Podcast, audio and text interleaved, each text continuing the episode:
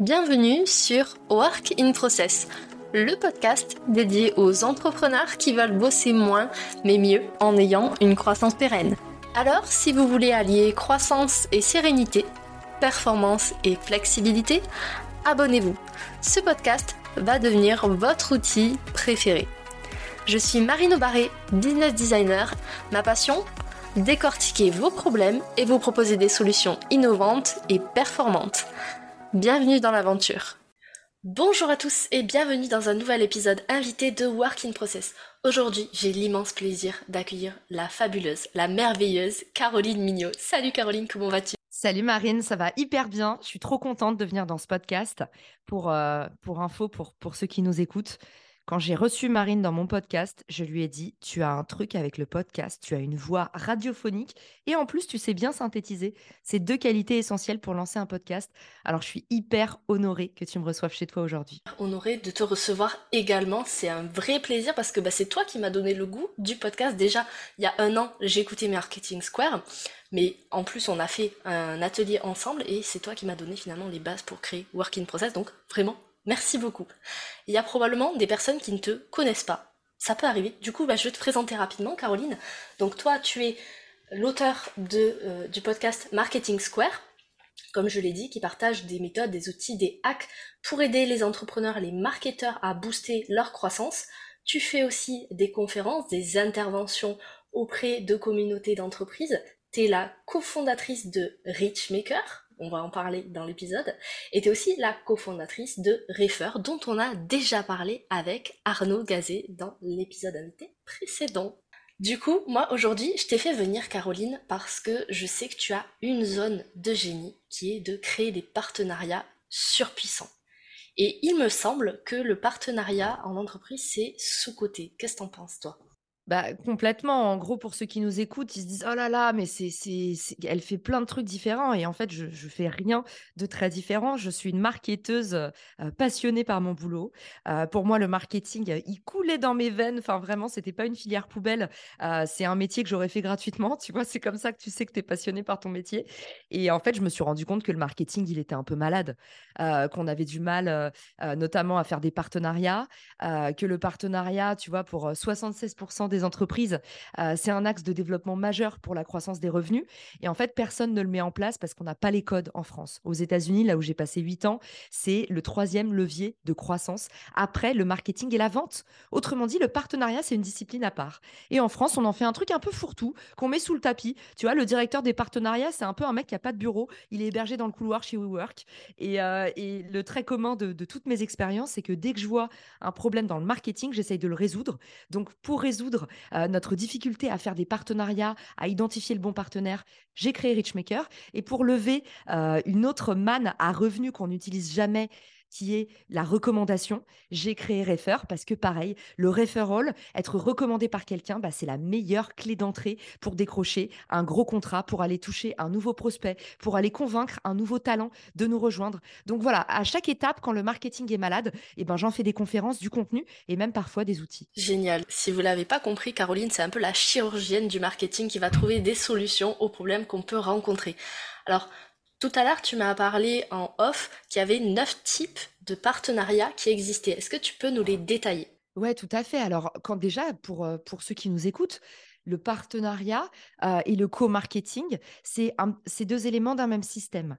En fait, quand on parle d'un partenariat, c'est tout simplement une alliance entre deux entités quelles qu'elles soient.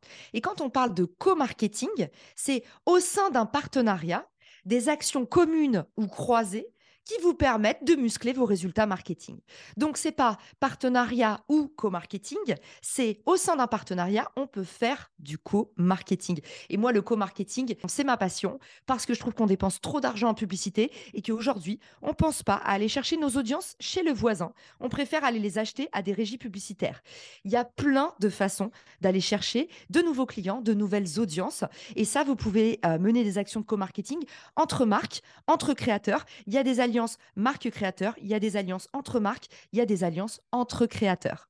Maintenant que c'est dit, je vous dévoile un peu neuf piliers que vous pouvez activer pour votre propre stratégie. Le premier, c'est si par exemple, vous avez envie de générer du lead. Autrement dit, vous avez une base de données, par exemple, une base email, une base utilisateur, une base de numéros de téléphone que vous avez envie de faire grossir pour transformer vos prospects en clients. Pour aller chercher des leads, il y a trois actions de co-marketing qui sont particulièrement pertinentes. Un, le jeu concours, ce fameux email que vous recevez, euh, tenez, euh, euh, Marketing Square. Marketing Square organise un concours avec HubSpot et on vous fait gagner 5 abonnements premium. Rentrez votre adresse email ici. Ce type de jeu concours, on les connaît sur les réseaux sociaux, on les connaît également par email. Ça permet d'aller générer un max d'inscriptions très très vite. Le fameux appât du gain. L'avantage, c'est que même si on a l'impression, nous, en tant que marketeur, que c'est vu et revu, ça marche toujours du feu de Dieu. Et je le vois sur Richmaker, c'est un des premiers leviers activés par les marques. Deuxième type d'action co-marketing qu'on peut faire pour aller chercher du lead, les événements. Et oui, dire euh, demain, Marketing Square organise un événement euh, avec Marine Aubaré, qui est un de nos speakers en chef. Elle viendra nous parler de augmenter sa productivité ou de digitaliser son entreprise. Et eh ben, un événement comme ça, croisé entre une marque et un créateur, ça permet aussi de récolter un maximum d'inscriptions en un temps donné. Et tout ça, que ce soit un événement payant ou gratuit, c'est toujours un levier très apprécié. Le troisième levier pour générer du lead, Marine, tu le connais bien, c'est la création de contenu. Et on peut penser par exemple à des e-books ou à une inscription à un séminaire du genre une heure de masterclass gratuite. Mettez votre email ici. Donc pour aller générer du lead, je concours, les événements et le contenu. Maintenant, tu vas me dire, Caroline, les leads, c'est bien, mais comment est-ce que moi je peux faire vraiment, euh, comment est-ce que je peux gagner mon oseille? Exactement. Du coup, il y a aussi des partenariats qui maximisent à fond tes revenus. Souvent, on dit le partenariat, ça rapporte pas d'argent. C'est une aberration. Ça dépend quel type de partenariat. Aujourd'hui, comme je vous ai dit, c'est le troisième levier de génération de revenus pour les entreprises. C'est juste une arme invisible. Pour aller chercher des ventes, vous avez différents types d'activation. Première action que vous pouvez mettre en place, le programme de fidélité. Je vous donne un exemple. Je suis euh, la marque Mariono. Et au sein de mon programme de fidélité, je vais offrir par exemple 5 euros ou 10 euros, on va dire c'est un petit peu plus euh, attractif quand même, soyez généreux dans les programmes de fidélité, offerts sur euh, votre prochaine commande d'une box euh, d'aromathérapie. Et eh bien pour une petite boîte, qui fait de l'aromathérapie, rentrer dans un gros programme de fidélité comme celui de Mariono, c'est absolument génial et tu peux être sûr que tout d'un coup, ça va driver énormément de trafic parce que toute la base d'utilisateurs Mariono vont avoir l'appât du gain et vont se dire, bah attends, il y a 10 euros offerts, ok, je vais euh, commander ma box d'aromathérapie. Donc ça, le programme de fidélité, en général, c'est évidemment plutôt entre marques, mais on pourrait le faire entre créateurs. Imagine que tu as ton système de vente, euh, Marine, que tu vends une formation. Tu pourrais dire à tous tes membres, bah, en fait, je vous offre 100 euros sur la formation de tel confrère. Parce que tu as identifié des affinités et toi, c'est une superbe façon de servir ta communauté. Et pour l'autre créateur, c'est une superbe façon de faire de l'acquisition à frais zéro à part du coup euh, ces 100 euros par exemple qui t'offrent pour convertir plus facilement. Donc voilà, le programme de fidélité, vous voyez, on se dit, on a plein d'exemples entre marques, sortons des sentiers battus, commençons à appliquer ça entre créateurs. S'il y a une leçon qu'on a apprise, c'est qu'aujourd'hui, les lois du marketing sont universelles. Ce qui marche dans le B2B, ça marche dans le B2C, ça marche aussi avec les créateurs. Autre partenariat de vente, la distribution imaginons que euh, on a une plateforme, une marketplace qui distribue des produits et toi, tu as quelque chose à distribuer. Par exemple, la marque Respire peut matcher avec Decathlon et peut signer un partenariat de distribution. Bah ça, évidemment, c'est énorme pour booster tes ventes. Mais toi aussi, en tant que créatrice, tu pourrais te dire, bah, aujourd'hui, j'ai une formation à vendre. Pourquoi pas la déployer, par exemple, sur Udemy ou sur Coursera? Il y a plein de plateformes qui font de la distribution et tu peux gérer des contrats euh, de partenariat et de co-marketing avec elles aussi. Ensuite, on a l'apport d'affaires que tu dois connaître. Marine, toi, tu vends des services aux entreprises ou aux solopreneurs pour mieux gérer leur productivité ou pour mieux se digitaliser, créer des process, des structures, des automatisations. Demain, tu pourrais faire de l'apport d'affaires avec moi. Et à chaque fois, par exemple, qu'un client arrive vers moi en me disant bah, Caroline, j'ai un besoin de digitalisation, je ne sais pas par qui passer, je vais lui dire bah, écoute, moi, je suis partenaire de Marine au Barré et on travaille ensemble, on fait partie du même écosystème. Et l'avantage pour moi, c'est c'est que du coup, je perçois une commission puisque je te transfère ma preuve sociale et toi, tu gagnes énormément de clients via moi. Je suis un peu ton commercial et derrière, bah, moi, je reçois du coup une partie de la valeur générée, ce que tu aurais pu dépenser par exemple en publicité. L'apport d'affaires, ça cartonne chez les indépendants, mais aussi chez les agences on va avoir des agences qui ont, par exemple, trop de clients. Et oui, ça arrive. Des agences de SEO, euh, comme euh, l'agence WeBloom d'un de mes amis. Il me dit, en fait, j'ai pas le temps de recruter. Et aujourd'hui, je travaille avec beaucoup d'indépendants et je leur redistribue, en fait, mes clients. Et en échange de ça, ils me reversent une commission. Lui, ça lui permet de faire grimper son revenu. Et pour les indépendants, eh ben, ça leur permet d'aller générer du lead et de transformer sans même y penser. On a deux autres types euh, de partenariats qui encouragent la vente. Tu vas avoir le co-branding, donc créer une édition limitée. Par exemple, notre marine va décider de faire une formation en duo avec Caroline Mignot. Caroline Mignot, elle va faire la partie créer son contenu et Marine, elle va faire la partie gérer sa productivité quand on crée du contenu, par exemple. Et on peut marketer ensemble une formation. Le co-branding, notamment si vous êtes sur des marchés saturés, ça marche du feu de Dieu. À partir du moment où vous vous alliez avec un autre leader du système, la concurrence, elle est déjà loin derrière. Donc pareil, pensez-y comme si vous étiez des produits, comme si vous étiez une édition limitée, comme font les marques. Faites ça entre créateurs ou entre indépendants, ça cartonne. Dernier levier, évidemment, les événements. Des événements payants, par exemple. Génial Caroline. Donc là, tu nous as expliqué comment générer des leads, donc trouver des prospects. Tu nous as expliqué aussi les différents partenariats qui existent pour générer de l'argent, du cash flow, du chiffre d'affaires. Quelque chose me dit que tu as encore autre chose dans ton chapeau. Il y a une troisième chose, Marine, c'est une fois qu'on a généré un max de leads, une fois qu'on a fait des ventes, on peut aussi augmenter sa marque, faire grimper sa noto. Ça, ça fait toujours bien, surtout euh, une fois que tu es rentable. Bah là, tu peux te permettre de faire des actions branding. C'est quoi la différence entre les deux? Tu génères des leads pour exister, tu crées des ventes pour te développer et derrière, tu développes ton branding pour devenir le leader de ton secteur. C'est souvent un petit peu comme ça. Les marches du podium, c'est comme ça que ça fonctionne. Pour faire grandir son branding, tu as le partenariat média, le fameux échange de visibilité. Attention, les échanges de visibilité, jamais entre petits acteurs. Il faut déjà commencer à avoir une belle base d'audience pour que les échanges de visibilité soient fructueux. Autrement, vous allez juste perdre du temps à faire des partenariats gratuits, certes, mais qui vous font perdre votre source la plus précieuse, le temps. Ensuite, on a les jeux concours qui développent énormément votre notoriété de marque à très bas coût, le sponsoring, le contenu dont on a parlé, le co-branding et également les événements. Donc, tu vois, il y a des types d'actions qui remplissent différentes, euh, différentes fonctionnalités selon comment tu les actives. Mais voilà en gros votre masterclass par type d'objectif, les leviers, euh, les leviers, les actions de co-marketing qui sont les plus réussies. Bah écoute, merci beaucoup Caroline pour avoir partagé tout ça. J'ai l'impression en fait que le partenariat peut se glisser, peut s'immiscer dans toutes les parties, dans toutes les phases finalement du tunnel de conversion de nos clients et de nos prospects. Exactement, Marine, et j'irai même plus loin.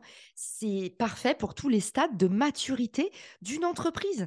Le partenariat, aujourd'hui, il y a plein de boîtes qui me disent, ou d'indépendants qui me disent, «Euh, je ferai ça plus tard. Ne fais pas ça plus tard, tu galères à aller chercher des clients. Tu, en fait, à n'importe quelle étape de maturité de ta boîte, le partenariat, c'est idéal. Mais surtout, surtout quand on n'a pas les moyens.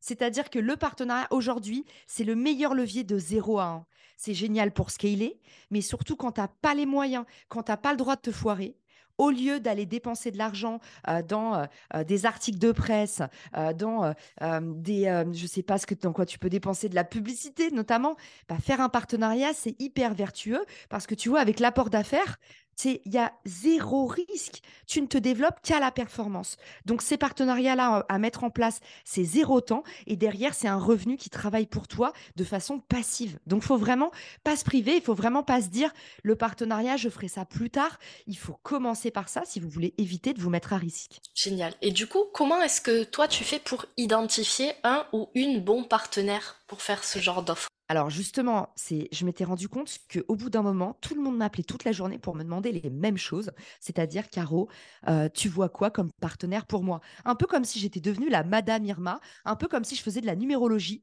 C'était un peu en mode, oui, trouve-moi un partenaire. Et à la fin, j'étais là, les gars, il n'y a aucune science. C'est vraiment toujours le même modèle que j'applique après dix ans à faire des partenariats. En fait, tu as juste la matrice en tête. Tu connais ça. Hein. Au début, c'est compliqué ce qu'on fait. Et puis toi, maintenant, tu claques des doigts. Et puis, bah, pour tes clients, tu leur crées des automatisations que eux, ils auraient mis des mois à développer. Parce qu'en fait, c'est pas un automatisme tant que tu l'as pas, un peu comme le vélo, pratiquer, pratiquer, pratiquer jusqu'à savoir exactement comment est-ce que ça se monte, comment est-ce qu'on avance, comment est-ce qu'on passe les vitesses. Pour identifier un partenaire, il y a une matrice que j'appelle les trois colonnes que tu peux faire avec une feuille et un stylo. Cette matrice, du coup, vous êtes devant votre feuille blanche, vous tracez une première colonne et vous allez identifier toutes les marques, les marques ou les créateurs qui sont en affinité avec votre audience. Pour ça, Marine, il suffit d'être un bon stalker. Va sur LinkedIn, suis ton client idéal et regarde toutes les marques et les créateurs avec lesquels il interagit. Ça, tu jettes tout ça en vrac dans ta colonne de gauche. C'est la première colonne sur ta feuille de papier. Pour ceux qui se disent Ah, j'ai les mains prises, j'ai fait une vidéo euh, sur YouTube qui s'appelle Comment identifier un partenaire. Pas besoin d'être original. Et vous pourrez retrouver du coup la méthode où je vous donne des exemples et une illustration concrète. Je fais le cas devant vous. Donc, la colonne de gauche, toutes les, du coup, les marques, les créateurs, toutes les personnes qui détiennent au moins un de vos clients. S'il y en a un, il y en a mille. Un client peut en cacher un autre. C'est la stratégie des poupées russes. Ça marche comme ça, le partenariat.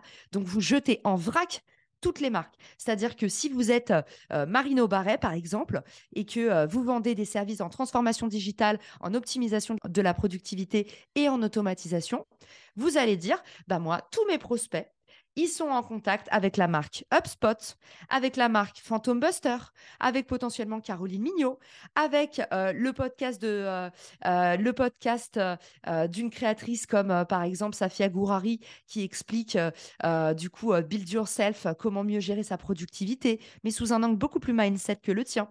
En gros, tu vas voir partout tu suis ton client idéal, tu peux aussi l'interroger, mais tu vas jeter en vrac tout, tout, tout l'écosystème avec lequel il est en relation. La première chose, c'est finalement de trouver ce que notre cible consomme comme outil, comme contenu ou comme créateur de partout où se trouve votre audience. Très bien résumé, Marine. Ensuite, vous allez passer cette colonne 1 au tamis de la colonne 2. La colonne 2, c'est le culture fit. Ce sont tous les acteurs avec lesquels vous sentez une adéquation en termes de vision, de valeur ou de process. Je vous donne un exemple tout bête. La vision, c'est qu'en fait, vous allez au même endroit. C'est-à-dire que vous, ambitionnez la même chose pour vos sociétés. Donc, vous avez un objectif en commun. Les valeurs, c'est que vous vous reconnaissez dans votre façon d'exécuter les choses. Par exemple, si je suis la redoute et que je ne fais jamais euh, du coup de, je ne fais jamais de, vêtements euh, qui utilisent des animaux, je fais que du vêtement vegan, je ne peux pas faire un partenariat avec une marque qui ne partage pas ses valeurs. Ça ne sera pas compris par mes clients. Donc ça peut être contre-productif un partenariat aussi. Ça peut avoir des risques. Tu peux te griller avec un mauvais partenaire. Donc adéquation de vision on va au même endroit, on a le même type d'objectif, du genre, ce partenaire, euh, il veut absolument euh, développer sa marque et sa notoriété, et vous aussi. Si vous voulez développer votre notoriété, euh, ne faites pas un partenariat avec une marque qui, elle, ambitionne de faire 15 000 euros de chiffre d'affaires. Vous n'avez pas la même vision, vous n'allez pas au même endroit. Ça peut se casser la figure et ce ne sera pas win-win. Il y en a un des deux qui va gagner le rapport de force, donc il y en aura un sur deux qui sera malheureux. Et dans le pire des cas, en fait, ça va tomber à l'eau parce que vous allez vous prendre les pieds dans le tapis dans l'opérationnel parce que vous n'allez pas au même endroit et personne n'en aura pour son compte. Donc voilà, culture fit, c'est vision, valeur. Et le dernier que j'ai pas illustré, c'est les process. Et l'exemple que je donne dans ma vidéo YouTube, c'est aujourd'hui, moi, Richmaker, euh, je suis une boîte assez agile. Aujourd'hui, on est moins de 5 employés. Je ne peux pas aller travailler avec la BPI, même si j'ai une adéquation en termes d'audience, même si mes audiences consomment les contenus de la BPI et les services. Aujourd'hui, travailler avec un acteur comme la BPI, ils mettent six mois, un an à développer des choses, ça ne marchera pas dans le process. Donc, je vais m'arracher les cheveux dans l'opérationnel. Et ça peut être dans les deux sens. Quand tu es un gros acteur, tu dis, bah, je peux pas faire un partenariat avec un mec comme ça parce que lui, il a besoin que ça sorte tout de suite. Il va potentiellement, euh, il y a trop de vélocité. Nous, c'est un truc qu'on peut pas absorber.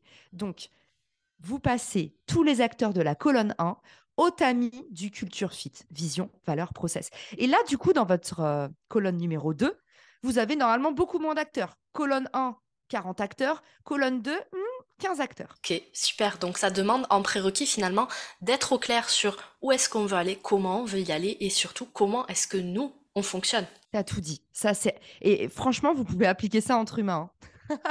c'est la matrice du dating par Caroline Mignot. Non, mais tous les usages dérivés euh, peuvent être utilisés parce que honnêtement, c'est un peu comme ça qu'on fait un partenariat même dans la vie avec nos cofondateurs, avec, tu vois, c'est d'abord, il y a une affinité de, on fait partie du même écosystème. Ensuite, c'est, on parle le même langage. Et ensuite, troisième euh, cercle, c'est les ressources. Dans la troisième colonne, vous allez passer au tamis tous les acteurs de la colonne 2 qui ont des leviers qui vous complètent ou qui vous renforcent. Autrement dit, dans un partenariat, il faut être opportuniste. Il faut aller chercher un win-win. Aujourd'hui, il y a beaucoup de partenariats qui tombent à l'eau parce que au final, on oublie la colonne 3 qui est que si vous faites un partenariat marketing, c'est pas du kiff. Parce que à la fin, vous allez attendre des résultats. Si vous attendez des résultats, il faut un objectif. Donc si on y va en dilettante dans la vie, ça marchera jamais. J'insiste là-dessus parce que souvent on me dit oui, euh, on a bien kiffé faire ce partenariat, c'est dommage, ça n'a rien donné. Bah, peut-être que ça n'a rien donné parce que tu as fait un partenariat que pour le kiff. Donc, tu vas en récolter du kiff, c'est tout. Si tu fais un partenariat dans lequel tu kiffes, mais avec des objectifs précis, bah là, tu as des vraies chances de les réaliser. Donc, troisième colonne, allez chercher des leviers qui vous complètent ou qui vous renforcent. Autrement dit, Marine, si on fait un partenariat toutes les deux, il faut valider le fait qu'on ait des ressources qui, toutes les deux, vont nous apporter du bénéfice. Du genre, moi, je fais un partenariat avec toi parce que je me dis, en fait, aujourd'hui, euh, la productivité, c'est pas du tout un axe que je vais couvrir. Moi, je suis pas euh, sur, cette, euh, sur cette échelle un petit peu automatisation, pratico-pratique. Je suis plutôt dans les méthodes qui fonctionnent pour le marketing. Et toi, tu accompagnes la partie opérationnelle. Et puis toi, tu vas dire peut-être, Marine, bah, en fait, c'est cool de travailler avec un acteur comme Caroline, parce que par exemple, sur LinkedIn, bah, elle a une belle audience. Et du coup, moi, je suis en train de me développer sur LinkedIn. Donc, elle, elle va profiter de mon savoir-faire. Elle va diversifier son offre et moi, potentiellement, je vais être visible d'une nouvelle audience. Donc voilà comment tu crées un partenariat win-win. Et troisième chose, win-win-win. On dit toujours, un partenariat, c'est gagnant-gagnant. N'oubliez jamais votre client ou votre prospect. Un partenariat, il doit être bénéfique pour vous, pour votre partenaire, et ça doit apporter quelque chose de nouveau pour les personnes qui vous suivent ou qui vous achètent.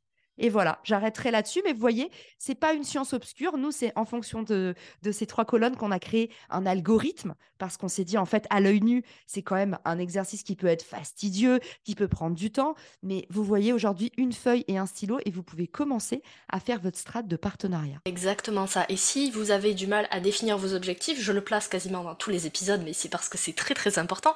Il y a l'épisode 16 de Work in Process qui vous donne, à travers la méthode des OKR, une euh, technique pour pouvoir construire vos objectifs et les résultats clés que vous attendez. Et là, ça marche dans le cadre du partenariat. Exactement. La question suivante que j'ai envie de te poser, Caro, c'est pour pouvoir faire un partenariat réussi. Donc là, tu nous as partagé tes trois piliers pour pouvoir identifier les bons partenaires. Mais une fois qu'on a identifié ces bons partenaires, comment on fait en sorte que le partenariat se passe bien, que ça soit une vraie réussite, un vrai succès? Il y a un peu des étapes clés à respecter. Euh, j'appelle ça le kick-off d'un partenariat. C'est un peu votre feuille de route avec les différentes étapes du partenariat. Et en général, quand vous en oubliez une, eh ben, on se prend les pieds dans le tapis. Donc, pour commencer un partenariat, avant le partenariat, on définit les objectifs et les métriques. Autrement dit, on commence par dire, OK, qu'est-ce que j'attends de ce partenariat? Qu'est-ce qu'on se fixe comme objectif et comment? On va mesurer cet objectif parce que souvent aussi, on se dresse un objectif, on ne se donne pas de métriques clés et pendant le partenariat, on fait un peu à sa sauce ou alors à la fin du partenariat, ben, on regarde les chiffres qui nous intéressent pour euh, au final pas se faire trop mal. Donc, vous commencez très cartésien, on définit ses objectifs et une métrique clé. Par exemple, euh, je fais ce partenariat pour gagner 10 000 nouvelles adresses email. Voilà, ma métrique clé, c'est du coup la croissance de ma base email et je vise 10 000. D'accord? Je fais ce partenariat pour générer du lead. Oui, mais combien? Ayez cette petite voix dans la tête. Oui, mais combien? Et vous allez voir que la loi de l'attraction qu'on adore avec Marine va bien faire les choses. Et en tout cas, quand on a une destination, on peut enfin tracer le chemin pour y arriver. Ensuite, vous avez l'étape du contrat. Le contrat, pour moi, il est indispensable et pas besoin d'un contrat d'avocat. Le contrat, ça peut être un email, mais mettez bien par écrit, cartographiez les ressources que vous allez mettre en commun par exemple, bah Marine, dans le cadre de notre partenariat, on va faire un LinkedIn Live. C'est moi qui vais m'occuper de l'organisation du live, mais peut-être c'est toi qui vas fournir les assets. C'est-à-dire que tu vas créer les visuels et moi, je vais lancer l'événement et mobiliser les gens.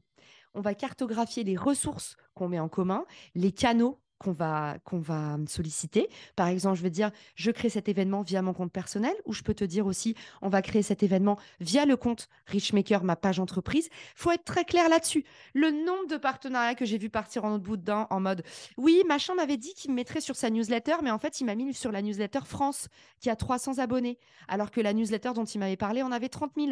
Ou alors, machin a dit qu'il allait repartager ma story, et en fait, il a fait depuis son compte Instagram entreprise, euh, qui est très peu suivi, alors que son compte personnel, il y a des centaines de milliers de followers. Donc, même si vous aimez votre partenaire, même si vous avez confiance, la confiance n'exclut pas les malentendus.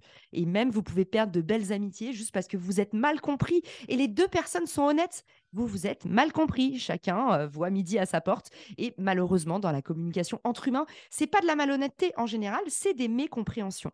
Donc, sur ce petit contrat de partenariat qui peut être sous la forme d'un email, on va mettre à plat qu'est-ce qu'on met en commun? Les ressources, les canaux et les parties prenantes. Qui va s'occuper de quoi dans ce partenariat? Ça, c'est hyper important aussi.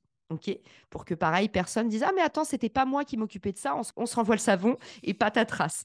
Ensuite, on a le rétro-planning des actions. Une fois qu'on on a fait partie ce ce petit mail un peu contractuel, on va envoyer euh, un peu un planning type, comment ça va se dérouler. Et en fonction de ça, par exemple, on va dresser, euh, la, fréquence de nos meetings. Par exemple, Marine, si on fait euh, une masterclass toutes les deux à l'échelle de trois mois, c'est bien qu'on se parle une fois par semaine. Si on fait un jeu concours de trois jours, faut qu'on se parle une fois par jour. Si on fait un jeu concours qui dure un an et demi, faut que peut-être tous les trimestres on fasse un point. Vous m'avez compris, en fonction de la durée de votre partenariat, vous allez régler un petit peu votre échéancier. Ensuite, la quatrième étape, c'est la préparation des supports. Là, du coup, c'est hyper important de tout préparer et faire valider en amont. Parce que c'est pareil, le nombre de malentendus de Ah, le truc est publié et on se rend compte qu'il y a un truc qui va pas. J'ai pas aimé, mon logo est plus petit que le logo du partenaire. Ah, il n'avait pas dit qu'il mettrait ma tête dessus. Donc, on prépare et on valide les supports avant la sortie du partenariat. Ça prend pas plus de temps et ça évite pas mal de déconvenus. Ensuite, on arrive au moment du lancement du partenariat. Là, cette étape, c'est activation et promotion.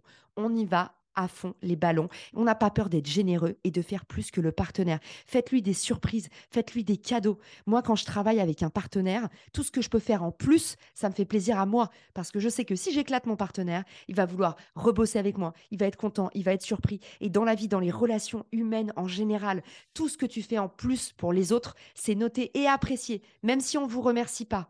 Les gens, c'est à partir de ce moment-là où vous allez être mémorable. C'est le principe du karma en fait. C'est tout ce que tu donnes finit par te revenir d'une façon ou d'une Exactement, et je serais même plus positif que ça, Marine. Il y a le dharma. Est-ce que tu connais? Pas du tout. Le dharma, c'est le côté positif du karma. Le karma, en fait, c'est tes mauvaises actions peuvent jouer en ta défaveur. Et le dharma, c'est toutes les belles actions que tu crées, créent un effet papillon. J'ai appris ça par des copines qui sont un peu branchées. Euh, karma dharma, tout ça. Donc voilà, maintenant j'évangélise euh, ce que j'ai appris et, j'adore du coup, voilà, provoquons le dharma. Donc cette partie activation et promotion, n'ayez pas peur d'être généreux et ne comptez pas vos efforts et ne regardez pas ce que fait le partenaire pour dire bah moi je bouge un cil quand il bouge un cil, ça ne sert à rien. Un partenariat réussi, ça vous sert à tous les deux et même si l'autre personne en fait moins, et eh ben vous allez-y. C'est votre force de volonté dans ce partenariat qui va déclencher les suivants.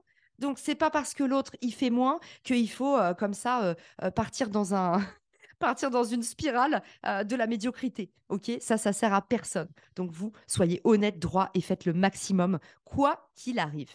Ensuite, on a l'après partenariat. Après le partenariat, du coup, ça c'est la sixième étape. On a le reporting. Dans le reporting, vous allez pas mettre les choses sous le tapis, vous allez envoyer un email ou faire une réunion claire, nette, précis. Tout le monde, du coup, récolte les métriques qui devaient être observées à l'étape 1. D'accord? En gros, on voulait gagner des emails, on a fait cette masterclass en commun avec une inscription gratuite, on a activé tous nos canaux, tout le monde a joué le jeu, et bien maintenant, qu'en est-il de la complétion de nos objectifs? Et là, tu ajustes, d'accord? Tu vas dire à cette étape, OK, intéressant, on n'a pas eu 10 000 marines, mais on a eu 5 000. Mais potentiellement, peut-être qu'on peut étendre le partenariat et qu'en en fait, on se rend compte que sur les trois premiers jours, bah, ça a cartonné et après, on a laissé le feu s'éteindre. Mais peut-être que si on crée un effet prolongation, tadam, prolongé pendant trois jours, on vous l'avait pas dit, dernière chance, dernière place, bah peut-être qu'en fait on va relancer la machine et atteindre notre objectif. Donc vous avez compris, le reporting, c'est pas la mort du projet, c'est on pivote, on ajuste et on comprend, on comprend ce qu'on a appris pendant le partenariat. Et enfin, la septième étape, hyper importante pour moi, le retour d'expérience. Une fois que le partenariat il est fini, fini de chez fini, un mois après, on va dire, REX, je veux voir ça dans vos plannings, le retour d'expérience, vous allez dire OK. Qu'est-ce qu'on a appris Qu'est-ce qu'on a compris? Si ça n'a pas marché, ne faites pas l'autruche. Mettez par écrit qu'est-ce qui n'a pas marché parce que ça vous évitera de faire de prochains partenariats ratés. Et souvent, une aberration que j'entends dans le partenariat, c'est j'en ai fait un, ça n'a pas marché. Quand vous allez chercher un partenaire, c'est comme si vous alliez chercher 1000 clients. Imaginez avec la prospection, Marine, elle vous aurait dit à l'étape 1, ah bah j'ai parlé à un client, et en fait, il n'a pas acheté mon offre, donc j'arrête. C'est aberrant. Exactement ça. C'est un petit peu comme tu disais tout à l'heure à l'image du dating. C'est pas parce que vous vous prenez un râteau qu'il faut arrêter de rencontrer des gens dans la vraie vie. Et eh ben pour le partenariat, pour le marketing, c'est la même chose. Il faut itérer, apprendre de ses erreurs, de ses échecs et s'en servir comme levier de croissance pour dénicher des bons partenaires. J'aurais pas dit mieux, Marine, c'est exactement ça. Donc euh, voilà, la boucle est bouclée, mais maintenant au moins, euh, voilà, vous avez neuf idées d'action pour vous lancer. Vous avez également les trois étapes pour identifier le bon partenaire. Et dernièrement, vous avez la feuille de route pour pouvoir exécuter un partenariat de A à Z. Et évidemment, un outil Richmaker qui vous permettra d'aller euh, faire ces étapes-là de façon un peu plus fluide et d'identifier les meilleurs influenceurs dans votre secteur. Je travaille dans la productivité, je travaille dans les médias. À chaque fois, on vous met en place en fait directement bah, toutes les marques, tous les créateurs qui correspondent, qui gravitent autour de votre client idéal et on vous donne des idées de choses à activer ensemble. C'est génial. Vous l'aurez compris, Caroline est quelqu'un de très très généreux et elle a même une surprise pour vous. Elle me l'a confié juste avant qu'on enregistre l'épisode. Est-ce que tu veux nous en parler, Caroline? Exactement, j'ai souvent observé une croyance limitante euh, et je sais à quel point toi, ceux que tu accompagnes, ceux qui écoutent le podcast, eh ben, ils aiment bien les templates, les modèles, la méthode, les process, bizarrement. Donc, je me suis dit, les chiens font pas des chats.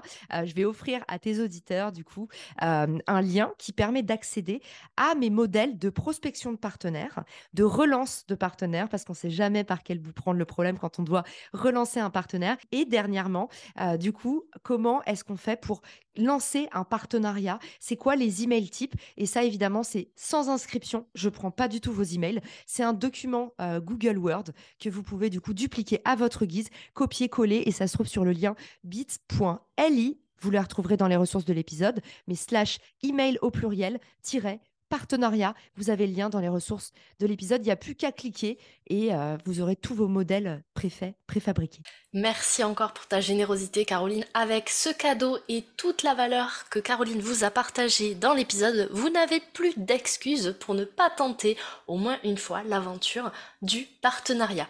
Où est-ce qu'on peut te retrouver, Caroline, si on a des questions supplémentaires, si on a envie aussi de tester le partenariat de façon un petit peu plus fun ou qu'on veut te poser des questions? Sur richmaker.com, c'est moi qui fais toutes les démos. Donc, si vous avez envie de découvrir l'outil de l'intérieur et de me raconter un peu euh, pourquoi est-ce que vous chercheriez des partenaires, des marques ou des influenceurs, et ça, encore une fois, que vous soyez un créateur ou une marque, mais juste grandir grâce au partenariat et à des collabs. Et dernièrement, évidemment, sur mon LinkedIn, ne serait-ce que pour me dire comment vous avez trouvé l'épisode, parce que même quand on a fait 200 épisodes, Marine, on a encore envie de progresser. Donc, n'hésitez pas si vous avez des retours. Je suis toujours ravie de recevoir des petits mots. C'est génial. Tous les liens seront disponibles dans la description de l'épisode et pour vous faire un retour utilisateur de Richmaker, puisque j'utilise la plateforme depuis maintenant 8 mois, j'en suis totalement ravie. Ça m'a permis de passer sur d'autres podcasts, comme par exemple Parlons de votre mental ou My Marketing Podcast de Laurie et Sandy Jacobi. Et c'est vraiment un outil génial pour débloquer des partenariats quand on ne sait pas forcément trop comment s'y prendre. Donc merci beaucoup pour cet outil, Caroline. Avec grand plaisir, Marine. Merci à tous pour votre écoute et à très vite. Ciao Voilà, cet épisode est maintenant terminé. Merci pour votre écoute. Je vous souhaite à tous une belle journée, soirée et à très bientôt dans le podcast. Bye Cet épisode t'a plu? Tu peux le partager en me taguant ou lui laisser 5 étoiles sur Apple Podcast. Encore merci pour ton écoute, à très vite